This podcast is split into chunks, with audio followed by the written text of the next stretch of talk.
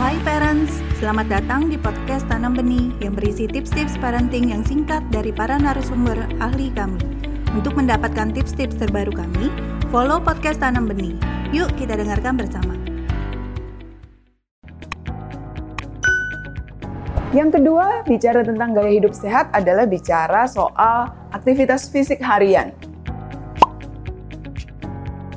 Hari-hari ini dengan banyak kemudahan teknologi, eh, transportasi yang mudah, tanpa sadar manusia jadi sangat kurang pergerakannya.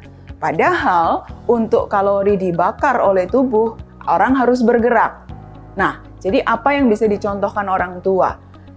Di keseharian, biasakan anak untuk tidak hanya sekedar menyuruh misalnya asisten rumah tangga untuk mengambilkan suatu, tapi anak diajar bergerak untuk mengambil apa yang dia perlukan. Nah, itu artinya orang tua juga harus memberi contoh untuk di rumah itu aktif bergerak. Lalu, untuk aktivitas olahraga misalnya. Seringkali orang tua berfokus hanya pada akademis. Tapi kalau aktivitas olahraga yang rutin buat anak, misalnya ada dalam satu minggu, ada jam-jam memang anak bisa berenang kah? Atau mungkin di hari Sabtu Minggu yang keluarga ada di rumah, pergi untuk jalan pagi atau uh, lari pagi bersama-sama dengan keluarga. Jadi aktivitas fisik ini juga diperlukan. Manusia yang sehat itu kalau dalam satu minggu ada aktivitas aktif minimal 150 menit dalam satu minggu. Jadi ini yang akan menyeimbangkan antara asupan kalori dan pembakaran kalorinya.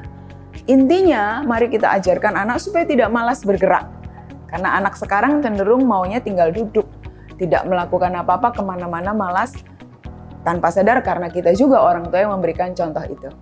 Contoh praktis lain soal aktivitas fisik adalah misalnya kalau ada lokasi-lokasi yang kita bisa naik tangga daripada uh, naik lift, maka beri contoh pada anak untuk menggunakan kesempatan naik turun tangga daripada diam hanya naik lift sebagai aktivitas untuk bergerak.